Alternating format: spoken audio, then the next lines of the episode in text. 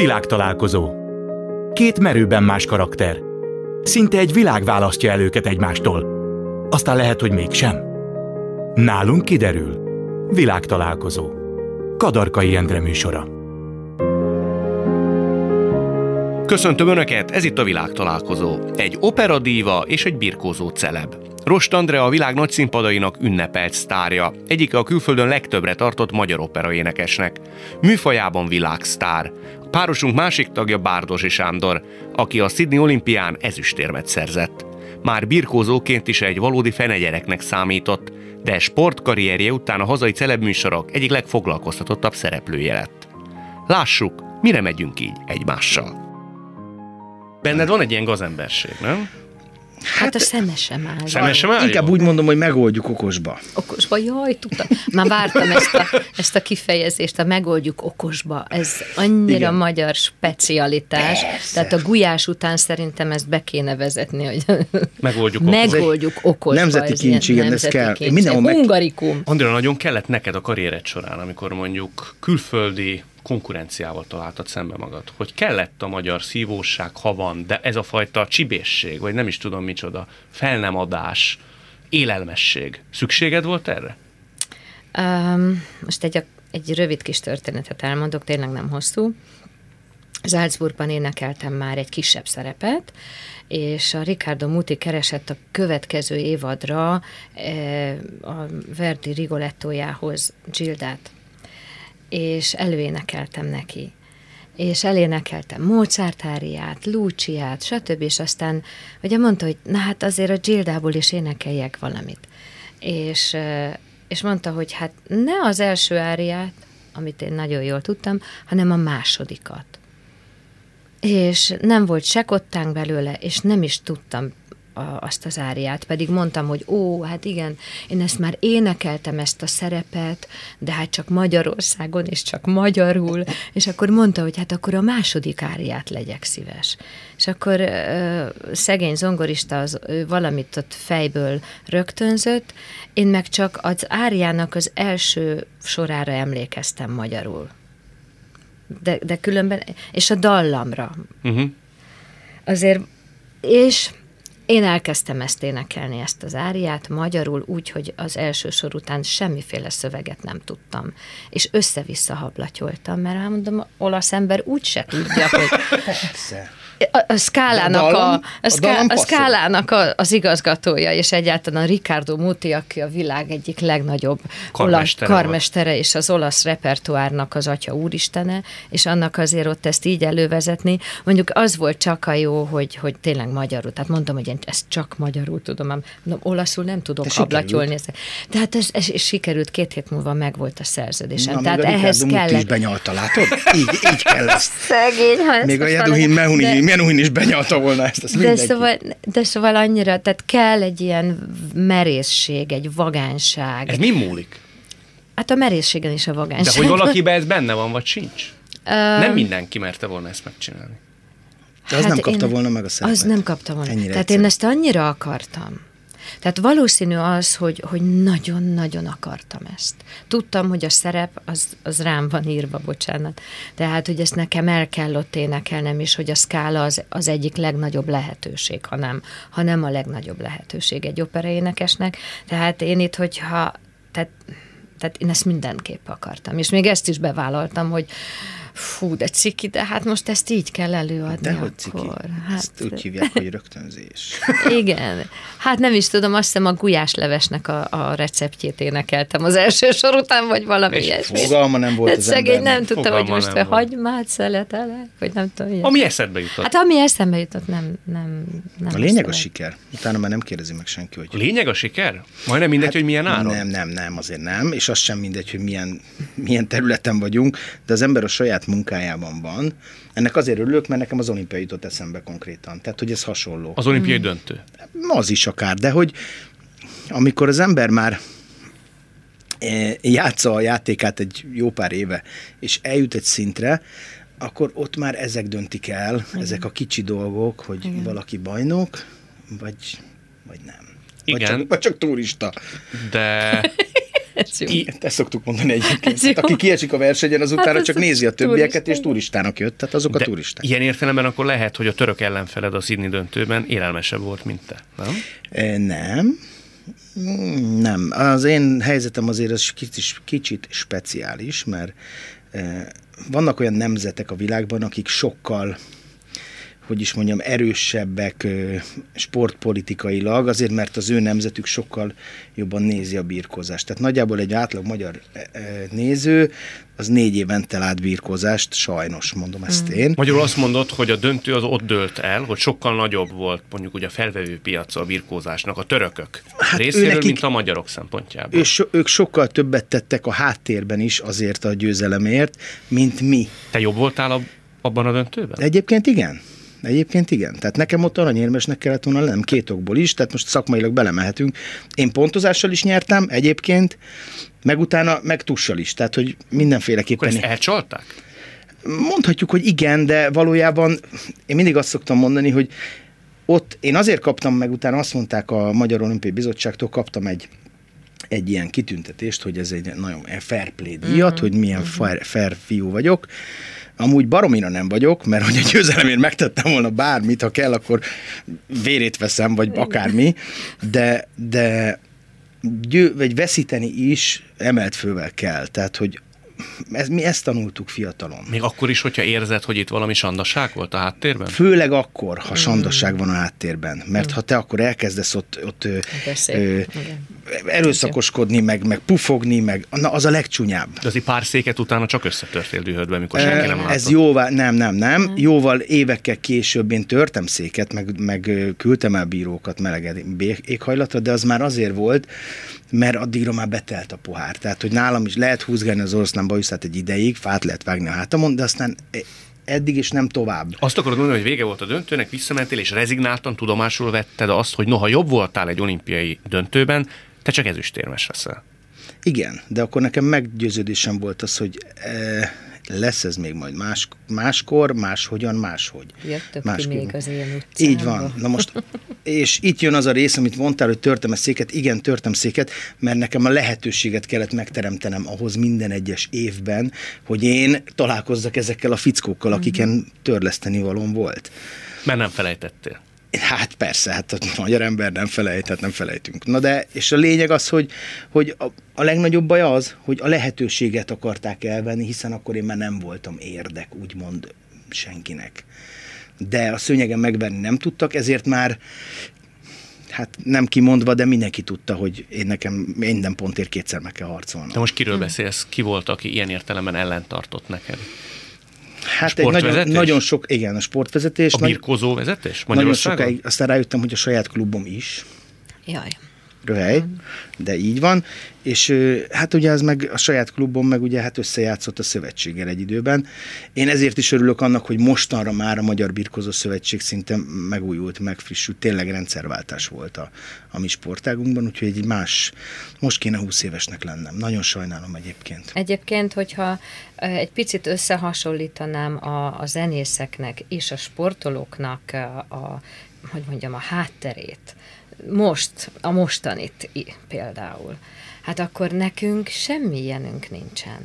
Tehát egy olyan énekes, aki tényleg járja a világot, az egyedül csinálja. Nincsen vele az edzője, nincsen vele a masszőre, nincsen vele egy orvos. Én mindig irigykedem igen, de akkor már kész vagy. A sportolókra. De akkor már kész vagy. De nem, soha nem vagyok kész, ne haragudj. Tehát amikor oda megy az ember, megtanulta úgy a kész. Szerepet, és úgy megy oda, hogy akkor még legalább egy hónap próbaidőszak van. Ugye? És akkor jön a rendező, jön a karmester, jön ez, jön az. Ők az edzők? Nem. Meg nem. Ők a stáb? Nem, ők a stáb. Olyan, de nem az én személyes stábom. Tehát ők kiveszik belőlem, amit hoztam, de hátulról engem senki nem tart. Művész szempontjából ugye, ha átszerződik egy másik operaházba, akkor nyilván változik az egész stáb. Persze, mindenki. Igen, de a stábnak valahol mindig az érdeke, hogy sikeres legyen az előadás. Azt hiszem, hogy teljesen két különböző dologról beszélünk. Tehát ez nem csak arra akartam kilukadni, hogy annak a stábnak, akivel te dolgozol a fellépéseken, az előadásokon. Annak az a célja, hogy ez az előadás sikeres legyen, hogy maradandót alkossatok. Na most a legrohadtabb, már csónak kifejezéssel élve, az, hogy én sokszor olyan stábbal dolgoztam, akinek ez nem volt érdeke. És hiába akartam én egyedül brillírozni, amikor mögöttem azt hát azért hittek, nálunk is ez van, hogy ott áll mögöttem a cover, meg ott áll a másik szereposztásnak ugyanazt a szerepet éneklő valakie, és hát így ilyen árgus szemekkel kívánja azt, hogy jaj, csak legyen már beteg, rekedjen le. Ilyen szintű rivalizálás vagy? Hát azért öldöklő. Ez nagyon hasonló a mi szakmánkkal. És akkor ugye az van, hogy ha én nem jól vagyok, akkor ő ugrik be. Persze, sérüljön meg. És akkor ott, igen. Van olyan konfliktus, olyan rivális, aki úgy végig kísérte szinte az egész pályádat? Tehát, hogy folyamatosan méricskéltétek egymást. Talán még az is kijelenthető, hogy jobb teljesítményre sarkalt téged. És ha ő nincs, akkor te ma nem lennél ott? Nem, ilyen nincs. Nincs? Nincs. Hála az égnek egyébként. Nem. Olyan furkálódás volt, ami nagyon fájt? Akitől nem vártad volna? Vártam tőle. Tehát vártam tőle, és tudtam is, hogy miket fog csinálni, és az nem lepett meg. Mondasz egy példát, ami még ránk tartozik, hogy néz ki ilyenkor a furkálódás? Tehát mit terjeszt rólad? Hogy tesz neked keresztbe? Hát úgy, hogy mégsem én éneklem például az előadást, az elsőt. Mert hát ugye mindenki a premierre jön, és a premiért nézi meg, és hogyha ügyesen furkálódik, akkor kicsinál engem idegileg. Ugye? De hogy tud kicsinálni téged idegileg? Hát olyan megjegyzéseket tesz. De mondj egyet. Hát nem. Tudod, az a baj, nekem... hogy ő nem ilyen ember, és ő nem tudja ezt így mondani. Nem tudom mondani. Aki ilyen ember, az ne félsz mondani rögtön 15 példát. Tehát én ezeket elfelejtem. Mert hogy nem azzal foglalkozom, akkor nagyon fájt. De én ezt fel is felejtem, és megyek tovább, és csinálom a dolgomat. Na, neki meg az fájt, aki ezt csinálja. Igen, tehát én mindig azt mondtam egyébként, hogy én nekem annyi dolgom van, és annyira szeretem a hivatásomat, nem érek rá áskálódni. Tehát nekem erre nincs se energiám, se időm, se izé. Az, hogy másnak erre van, az az ő baja. Én mindig azokat sajnáltam. Én azért hagytam abba a birkozást. Hát a furkálódás miatt? Mert nem érek rá én erre. Aha. És igen. Elég volt. Igen. De neked ez fáj a mai napig? Hogy ne fájna. Igen. Elvettek még nem is tudom mennyit az életemből. Hát 4 évente van csak olimpia.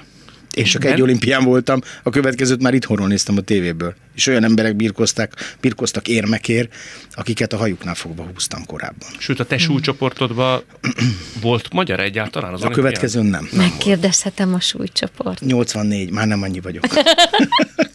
Olyan jó, 84 kiló voltam. Most hány kiló vagy? Az egy masszív kiló. Azt ne kérdem. De nyugodtan megmondom, hát semmi.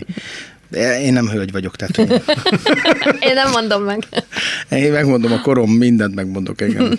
Van egy méret, amit nem mondok meg, de hát mindegy.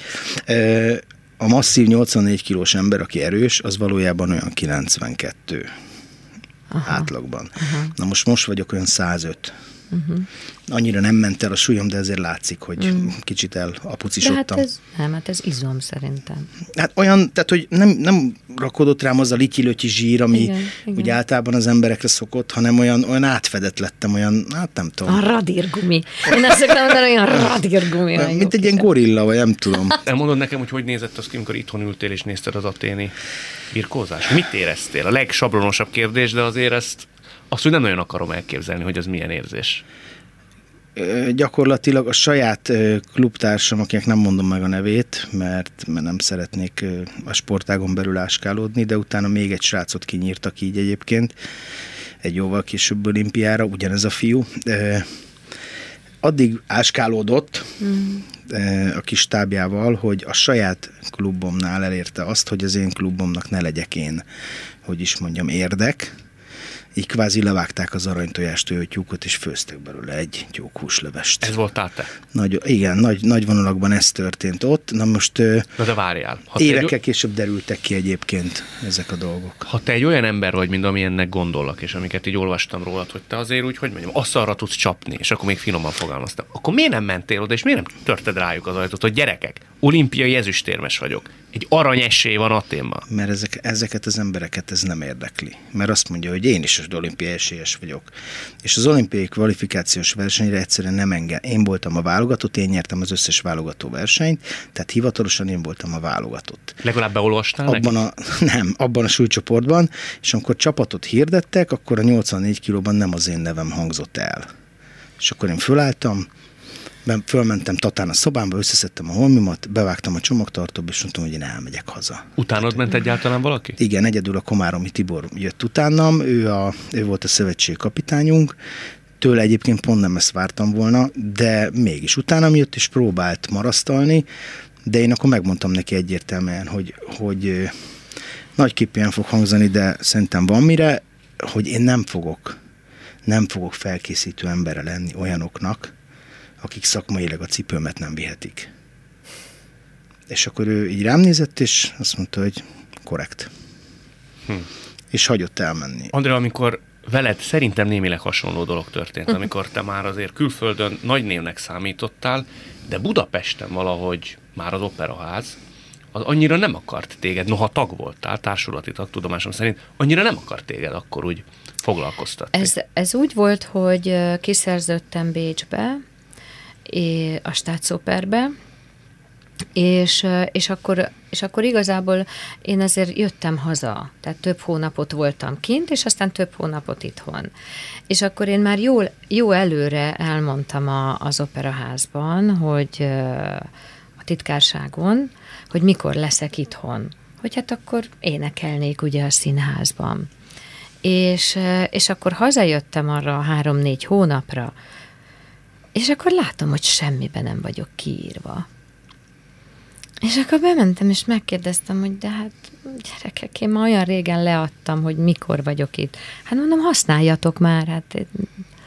És akkor mondták, hogy jaj, hát itt van 6-7 ilyen szoprán, mint te, hát majd, amikor rád kerül a sor.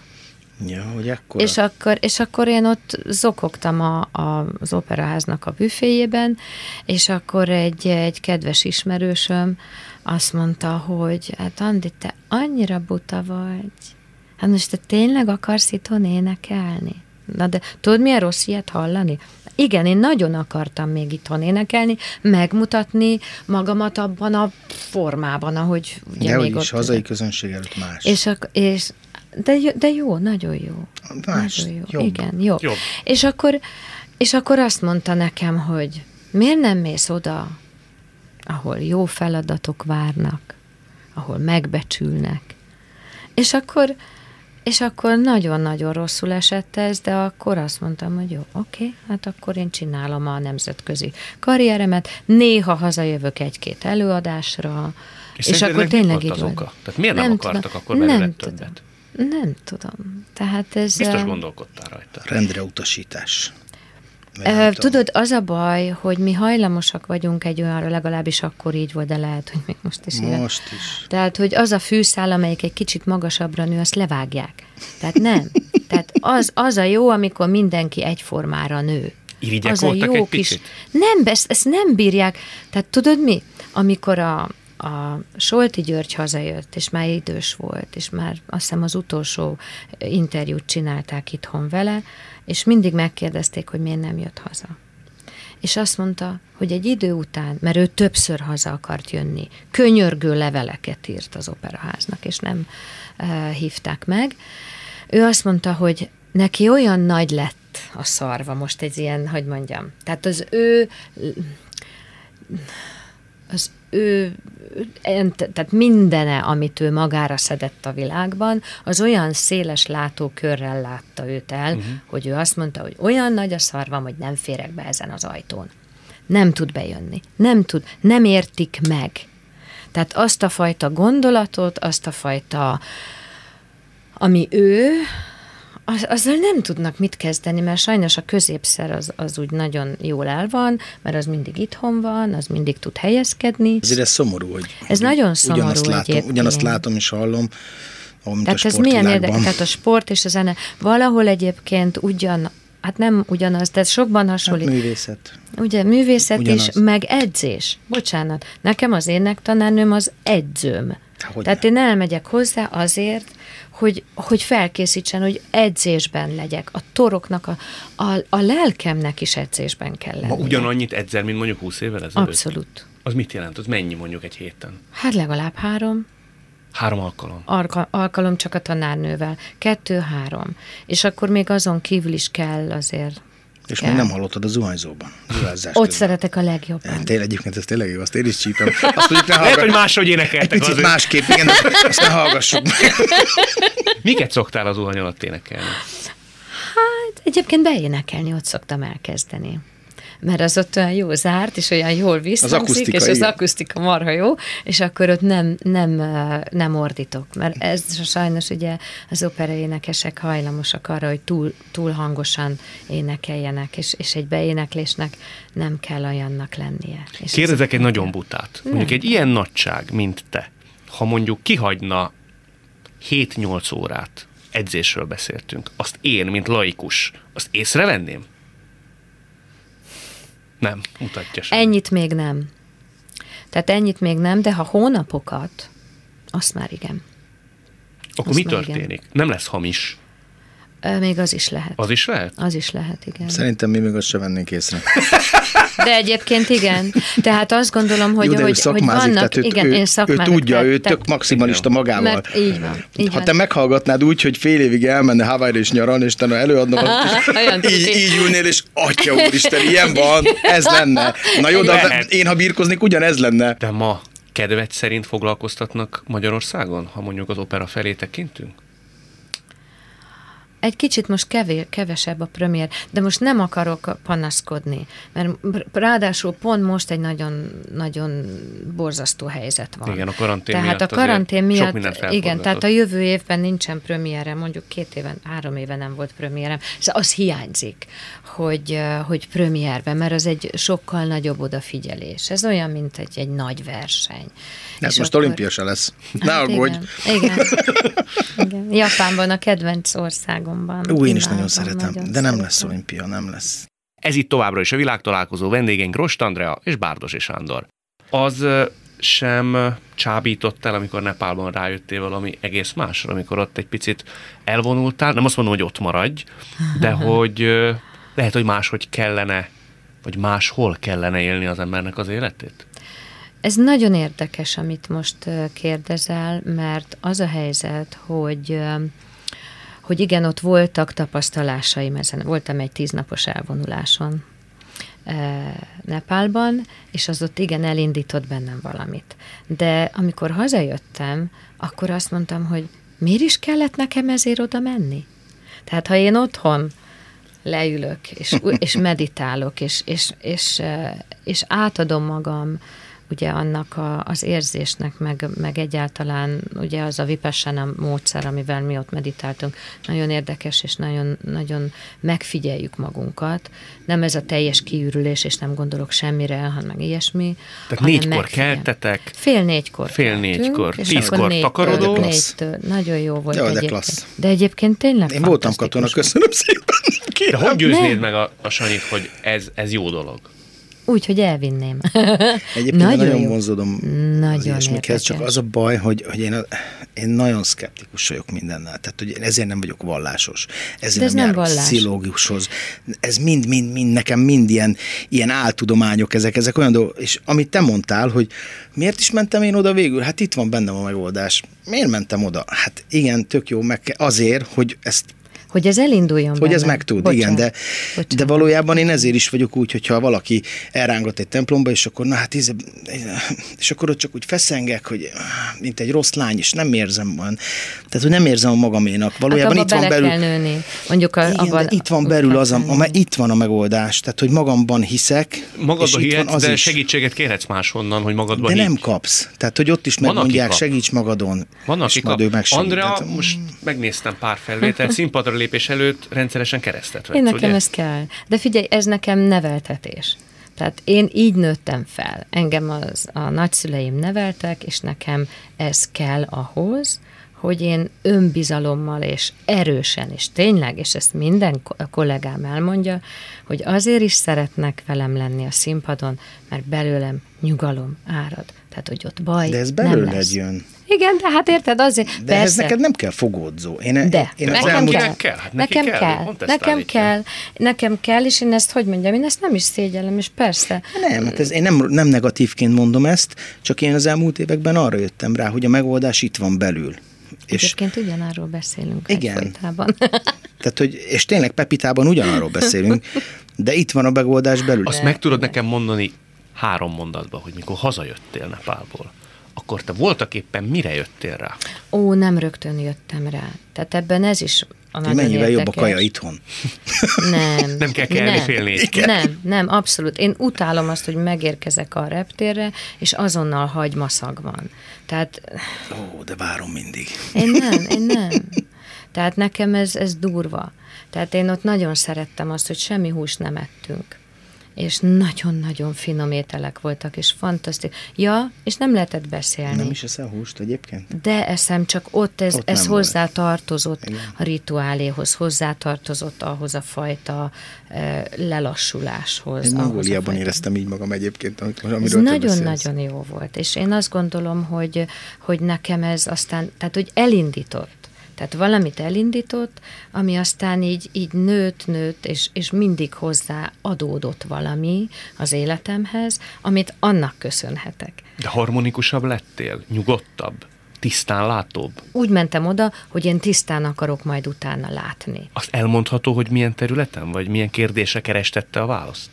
Az életben, amikor az ember tisztán akar látni, az azt jelenti, hogy az embert akarom látni. Elfogulatlanul, tehát őt akarom megélni, érted? Vagy téged, vagy a másikat, vagy a gyerekemet, vagy önmagamat. Tehát, hogy ugye ez a megfigyelés volt ott is a legfontosabb, hogy megfigyeljük magunkat. Jobb énekesnő is lettél?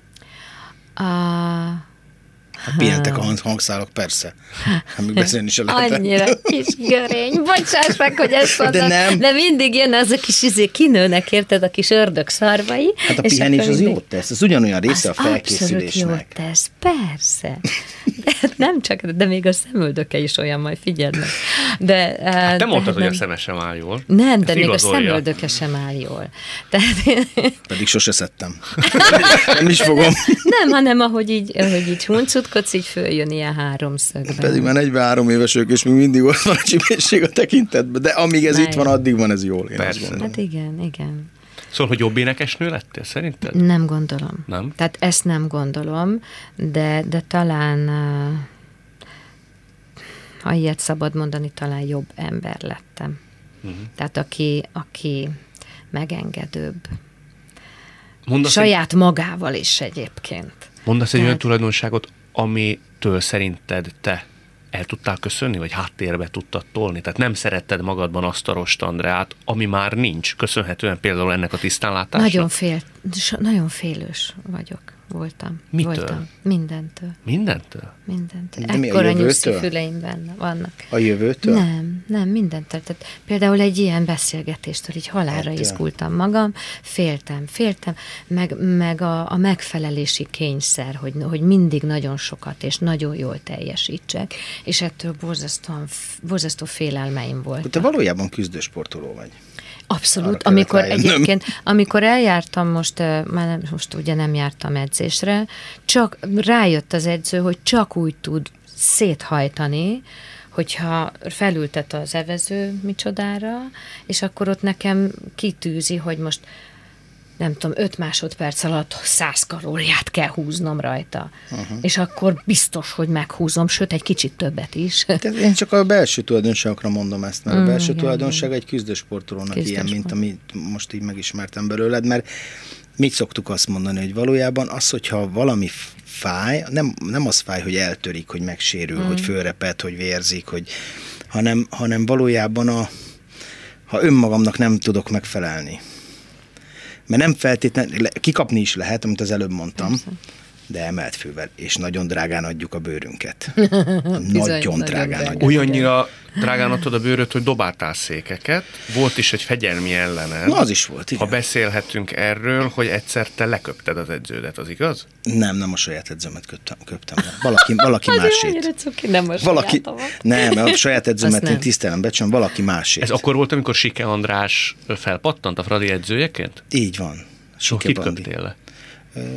Hát már nem tudom, talán a Bandit, de nem vagyunk egyébként rosszban azóta se. Tehát egy olimpiai bajnokot, akire azt mondtad, hogy azért fel kell nézni, mert tisztelettudó ez a sportág. Ha konfliktusra kerül a sor, akkor még ez is megesik, hát, de ez tök jó. Tehát a sztori bárkit bedarál, tehát hogy oda igen, ne szóljon igen. bele senki. Tehát, hát hogy ez háborúban vannak ugye veszteségek, ez ilyen. Lehet, hogy mondjam, egy cifra kifejezéssel elintézni kell ehhez, hogy repüljön valami? Azért nem lehet, mert addigra én már azt éltem, hogy a munkámat rontották el. Tehát azt, amit én csinálok, azt szándékosan akasztották és rontották el. Nem az fájt nekem, hogy az is fájt, hogy vereséget szenvedtem bármiért, nem jogosan, tehát jogtalan vereséget szenvedtem. Valójában a szabályok voltak olyanok, hogy én abban nem illettem bele. Tehát ez a legfontosabb. Én abban nem illettem bele. Akkor viszont miért kell? És ezért hagytam abba. De ha nem illettél a szabályokba. De erre már csak később jöttem rá, évekkel később, amikor elvonultam én is otthon, és akkor magamban gondoltam, hát, magamban néztem. Te is elvonultál, látod? Van, aki Nepálba megy a segítségért, te otthon, de azért mindenki egy kicsit elmegy. Én megoldom ezt, hál' Istennek ezt meg tudom oldani magam, tehát eddig még sikerült, de biztos, hogy egy jó tapasztalás lenne nekem is egy ilyen, de valójában amikor magadban nézel, akkor pontosan, és normális ember vagy, akkor pontosan tudod nem mindig másra mutogatni, hanem nem, ezt rosszul csináltam. Tehát, hogy igen, elismerni a hibákat, és tanulni abból a hibából. Tehát, hogy nyilván fiatal voltam.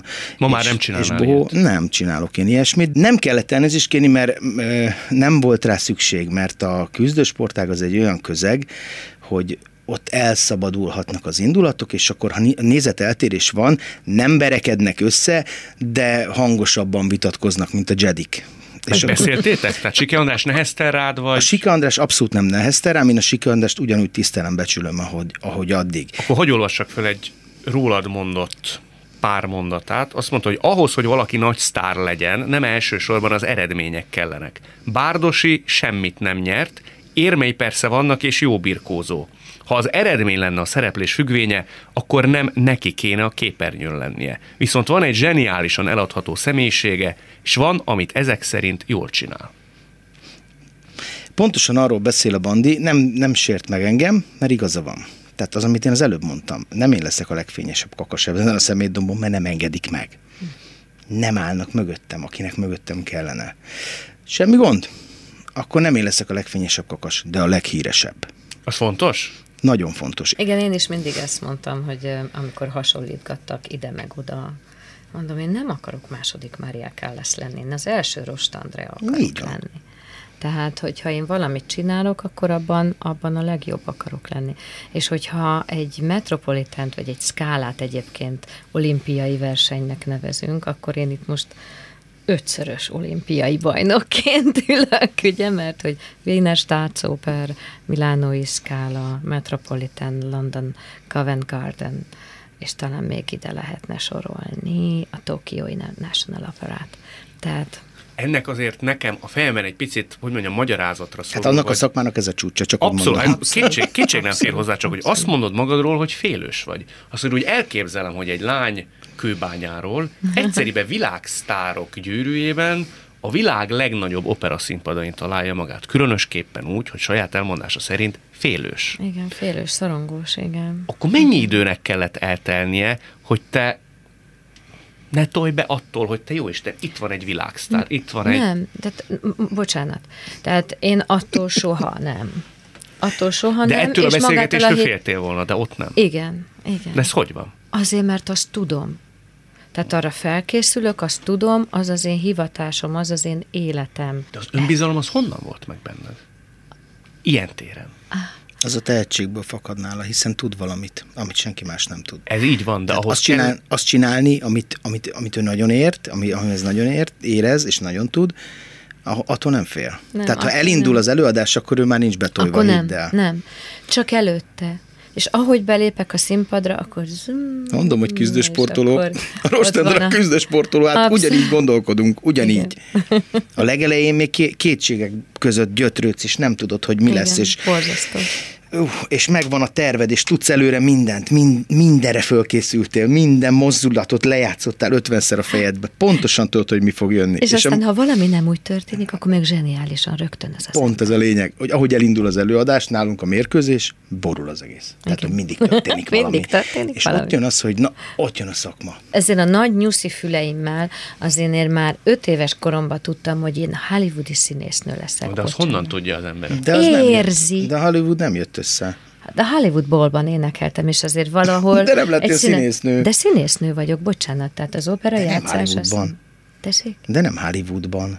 Nem Hollywoodban, hát, nem Hollywood de azért a, szerintem megfeleltethető. Nem, egyébként ez komolyabb, mint egy hollywoodi egyszerű film. Én is azt gondolom, mert sokkal tovább tart, tehát 30 éve. Hát mutasd nekem egy színésznőt a Meryl Streepen kívül, aki 30 éve ott van. És ott van fönt ilyen álló csillag. De még nem tettél le róla, hogy te mozifilmbe szerepelj, ugye? Nem, abszolút, én nagyon szeretnék. Tettél is lépéseket a tárgyban? Igen, és most már nagyon keményen teszek, igen. Na, akkor ezt meséld el. Nem mesélem. Nem? Nem, mert nem akarok. Ha mondok egy nevet, akkor majd igazolod, vagy sem. Enyedi Ildikó irányába tettél lépéseket? Oda is tettem, de aztán nem. Nem, de őt fantasztikusnak tartom. De ez hogy néz ki, André, a gyakorlatban? Te látod mondjuk a testről és lélekről, és azt mondod, na ez az, ezzel a nővel akarok én együtt dolgozni. Igen, például ilyen. És tehát, ilyenkor fölhívod? Valami... Igen. De úgy, hogy nem ismeritek egymást. Igen. Hát nem vagy nyuszi, azt azért, hogy állapítsuk meg, és ilyenkor az hogy történik? De ez nem lesz... nem, ez megint egy másik. Ez megint szakma. Ez ebből megint lesz a valami. Szakma.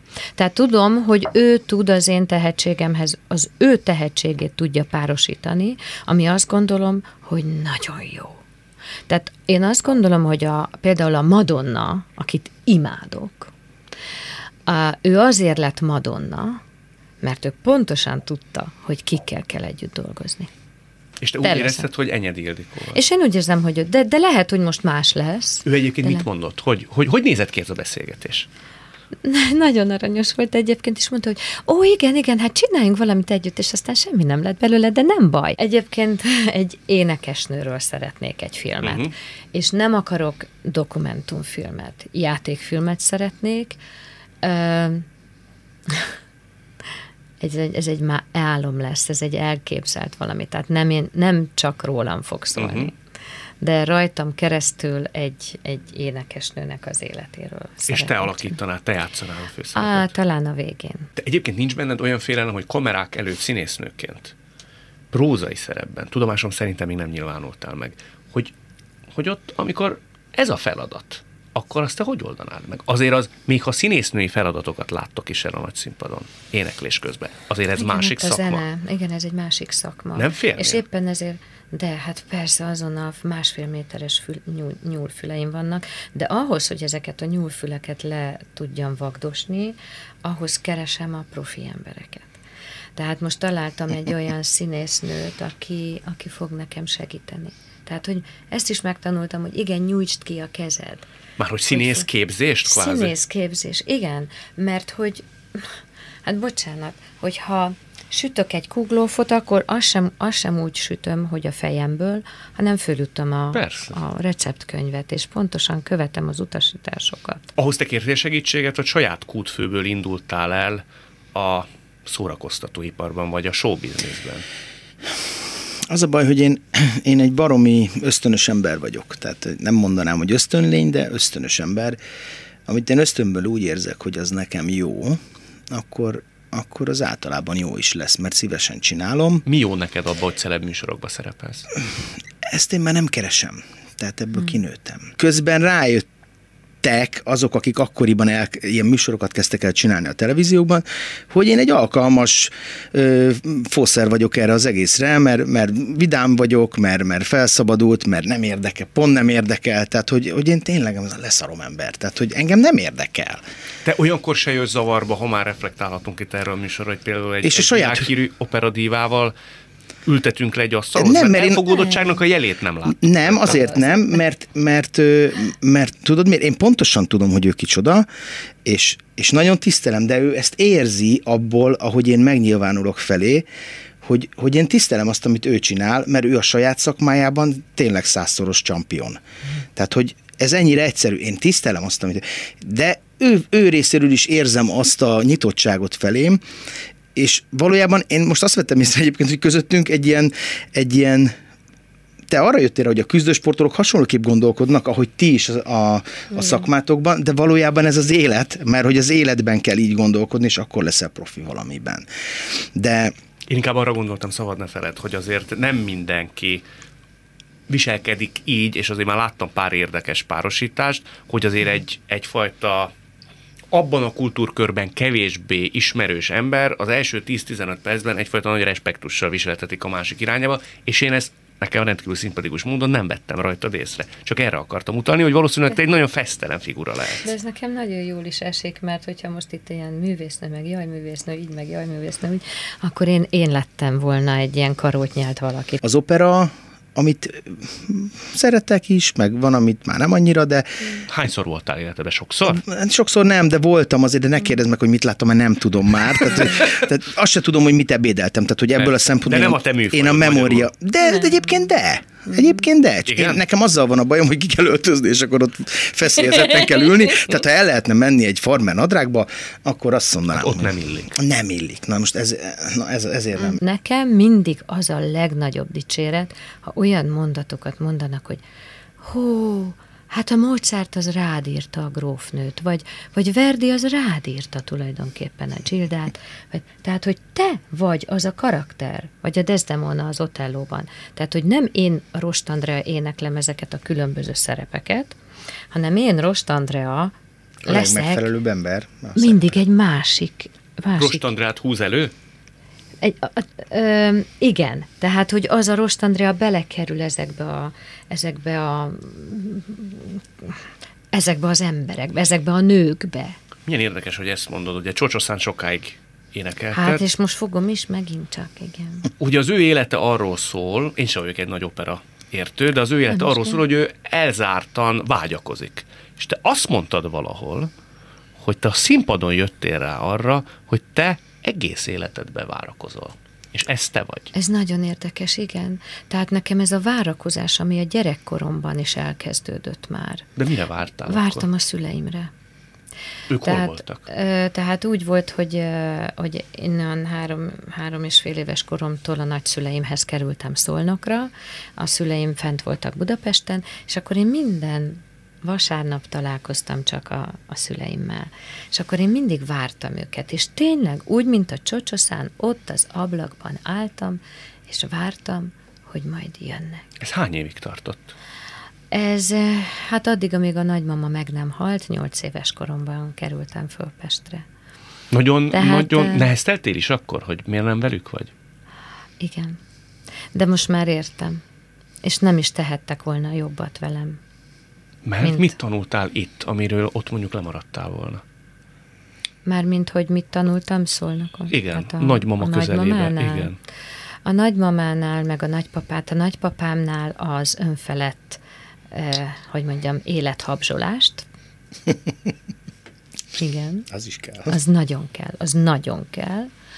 A nagymamánál meg a szigorú munkát, és a kitartást. És azt, hogy egy nő mindent kibír. Tehát egy nőnek mindent ki kell bírnia. Jó kombináció. És meg kell oldania.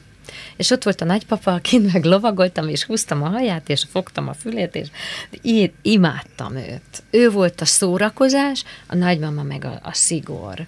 És ezt tanultam, és hát velük jártam templomba, tehát egy spirituális töltetet is kapott az életem. Picit közelebb is érezted, vagy érzed magadhoz, ha gyerekkorodra visszagondolsz a nagyszüleidet, mint a szüleidet? Igen. De ez olyan érdekes, anyukám 3 éve halt meg, és nagyon gyorsan. Egy hasnyálmirigy rák vitt el 1,5 hónap alatt, és abban a 1,5 hónapban egy ilyen feloldozás történt közöttünk. Nagyon érdekes. Hogy ezt megbeszéltétek például? Én annyira elkényeztettem akkor őt, és annyira szeretgettem, ahogy ő ezt mindig akarta, és egy kicsit megbeszéltük ezeket, amíg lehetett. Nem sokáig lehetett vele kommunikálni, de akkor igen. És ez én nagyon hálás vagyok a jó Istennek, mondjuk így, vagy az univerzumnak, mert akkor nekem 2 hónapig nem volt dolgom. Nem is értettem, hogy miért van a naptáramban ez az üresség. Ezért. És ezért volt. Ezért. Hogy én ott lehessek vele, hogy mi ezt megéljük, hogy végig elkísérjem, és feloldozzuk egymást. Csodálatos. De csodálatos. Nem vájkálni akarok, de ez a 8 év volt, ugye elsősorban a feloldozásra váró történet, vagy egyéb ilyen kibeszéletlenségek is voltak? Hát igazából ez, hogy nekem miért kellett tőlük távol lenni. Ők a munka miatt nem tehették azt meg? Nagyon fiatalon lettek ők szülők, nem voltak kész erre, se anyagilag nem álltak úgy, se pedig azt hiszem, hogy lelkileg nem tartottak ott, hogy nekik gyerekük legyen. De hát végül is bevállaltak, tehát nagyon szerettek, de valahogy nem, úgy zavartam ott, vagy nem tudom. És akkor ezért kerültem le vidékre. Ha már ezt említetted. De egyébként nagyon jó, tehát nekem, én Szolnokra azóta visszajárok, nekem az a lelkem. Szép emlék, és szenzációsan telt a gyerekkorod. Csodálatos. Hát csak ahogy Sanyi is mondta, az egy jó kombináció, ha ezeket tudtad ott megörökölni, elcselni és magadba szívni. Viszont ugye azt mondtad egy interjúban, ha már ezt említetted, hogy az édesapád egy nehezebb természetű ember volt, igen. A nagypapád pedig egy játékosabb, hozzád közelebb lévő szellemiségbe, hozzád közelebb lévő ember. És azt mondtad, hogy a 2 férjed is ezen típusoknak megfeleltethető. Én erre jól emlékszem, hogy ezt mondtam? Ez érdekes, igen. Ez érdekes. Hát azért, hogy mondjam, egy lánygyerek, meg egyébként fiúgyerek is, tehát azért hozza ezeket a recepteket, hogy mivel tud mit kezdeni. Tehát, hogy milyen volt a modell. Ez volt a modell, igen, és hogyha egy rossz modellt kapok, akkor még rosszabbat választok, de ugyanolyan rosszat. De ez így van. De ez nem baj, tehát én úgy gondolom, hogy az életünk egy olyan fantasztikus játékterep, amiben nagyon sok minden belefér, és semmit nem bánt. Tehát én ugye 2-szer elváltam, de 2 olyan embert ismertem meg, akik nagyon értékesek, nagyon szeretem mind a 2-t a mai napig, hát másképpen természetesen. Az első férjemtől van mind a 2 gyerekem, és ővelük a mai napig összejárunk, tehát én imádom a feleségét, a második feleséget, jó barátok vagyunk. Na, abszolút, ez is ritka. Abszolút. Még ki is beszélitek kvázi a volt férjem. Együtt röhögünk, én a volt férjemen, ő pedig a mostani, tehát szegény, igen, és hát az első gyerekük az egyszer azt mondta nekem, hogy valaki kérdezte tőle, hogy hány testvére van. És akkor mondta, hogy felsorolta az én gyerekeimet, hogy hát van az Eszter, a Máté, ja, és az Andi. Tehát én ilyen tiszteletbeli testvére vagyok az ő első gyerekem. Hát azért az elég, hogy mondjam, elég nagy elismerés. Ez fantasztikus. Ez nagyon jó. A második férjem, ugye ő holland, és ővel azért sokkal lazább a kapcsolat, de azért néha telefonálunk, egymás születésnapjára is írunk. Tehát... És volt egy párod, akivel magázódtatok, azt olvastam itt most a bulvár sajtóban. Igen, akivel az elején magázódtunk, és ez nagyon bájos. De ez kimúlott rajtad? Rajtam, abszolút. Rajtad? Igen. De neked volt egy ilyen hozzáadott érték, egy ilyen dévajság volt, ez ilyen pajkosság? Pajkosság is, meg én egy kicsit szeretem ezt a fajta régiesebb stílust. Ettől van valami nagyon... Hát játékos, ez is játékos. Játékos, és van egy külön ízt ad hozzá. De összetegeződtetek valahogy? Aztán egyszer összetegeződtünk, de azt nagyon sajnáltam. Igen? Igen, mert ez annyira gyönyörű, tehát, hogy ez szerintem nagyon szép. De amikor vita volt, akkor azért visszatértetek a...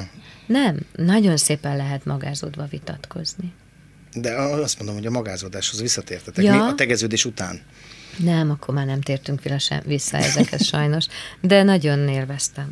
Nem akarok itt disznótörténetet mesélni, de az egyik nagy színészünk tudomásom szerint élete végéig magázódott a feleségével, és amikor először eljutottak addig, ameddig egy férfi és egy nő eljuthat, vagy talán még tovább is, ahogy mondani szokták, akkor így átszólt állítólag ez a nagy színész, tegeződve a hölgyhöz az ágyba ott heverészve, mire annyit mondott a feleség, a későbbi feleség, hogy na, ilyen jóba azért még nem vagyunk.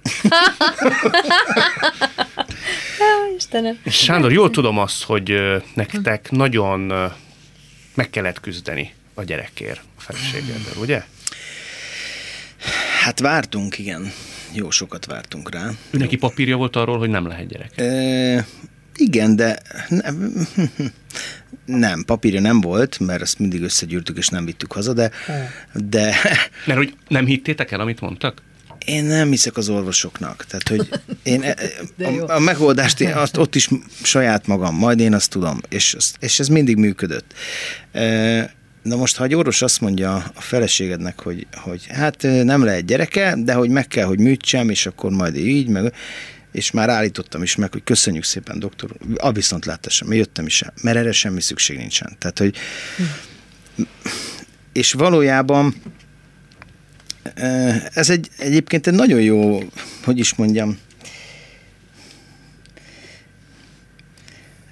kihúzhatjuk magunkat, tehát egész nyugodtan büszkék lehetünk rá az Ildivel, hogy 2 gyermekünk van, hiszen arra készítettek már minket, hogy nem lesz gyerekünk, és 2. Tehát, hogy, és ez azon múlt, hogy ti nem adtátok föl? Hát hogy adtuk volna föl? Persze, hát szerettünk volna egyrészt, másrészt ő nagyon sokat tett azért egyébként, mert ez most ilyen népbetegség a hölgyek körében, ez az inzulin rezisztencia, stb. Befolyásolja egyébként nagyon sok mindent a szervezet működését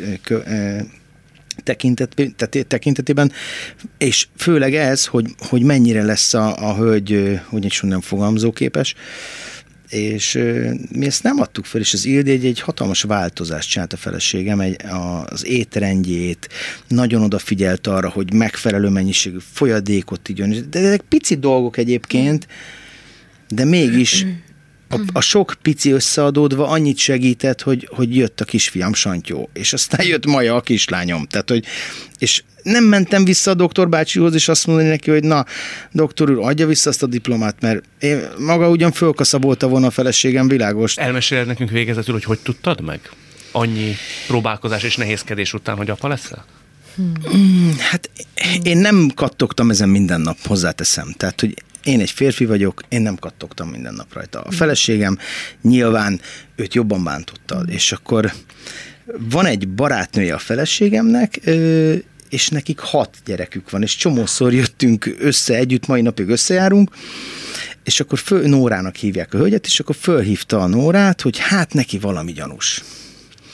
És akkor Nóra azt mondta, na várjál, mindjárt megyek. Beült az autóba, és akkor egy marék ilyen terhességi tesztet átvitt a feleségem, na, akkor kezdjük el. 1, tessék. És akkor megcsinálták.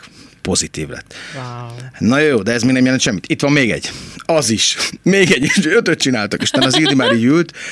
Akkor ez most mi? Az, hogy most eljössz velem, és elmegyünk az orvoshoz. És elvitte az Ildit az orvoshoz, aki megerősítette szintén abban, hogy hölgyem, várandós. És az Ildi, meg a Nóra, én akkor nem voltam, hogy csak elmesélték, és aranyos a sztori, hogy amikor az ultrahangon megnézték, és az orvos mondta, hát ön várandós, hölgyem. Elkezdtek ordítani. És az orvos még nem tudta, most akkor ez jót jelent, vagy rosszat? Maga hülyát, persze, hogy jót jelent.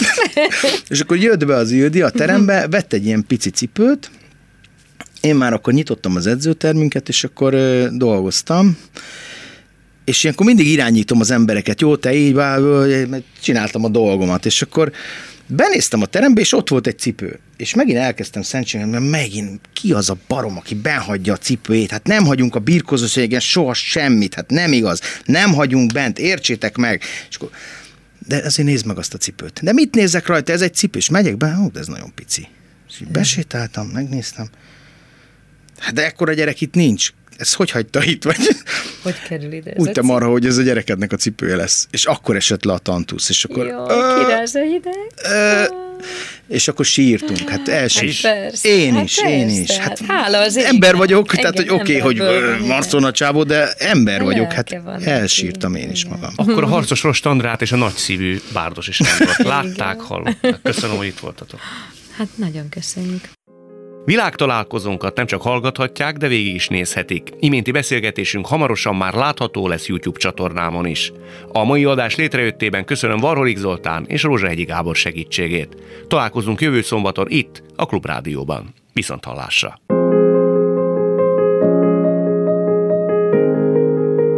Jövő héten ugyanebben az időben két új világot, két új karaktert mutatunk be önöknek. Világtalálkozó. Kadarkai Endre műsora.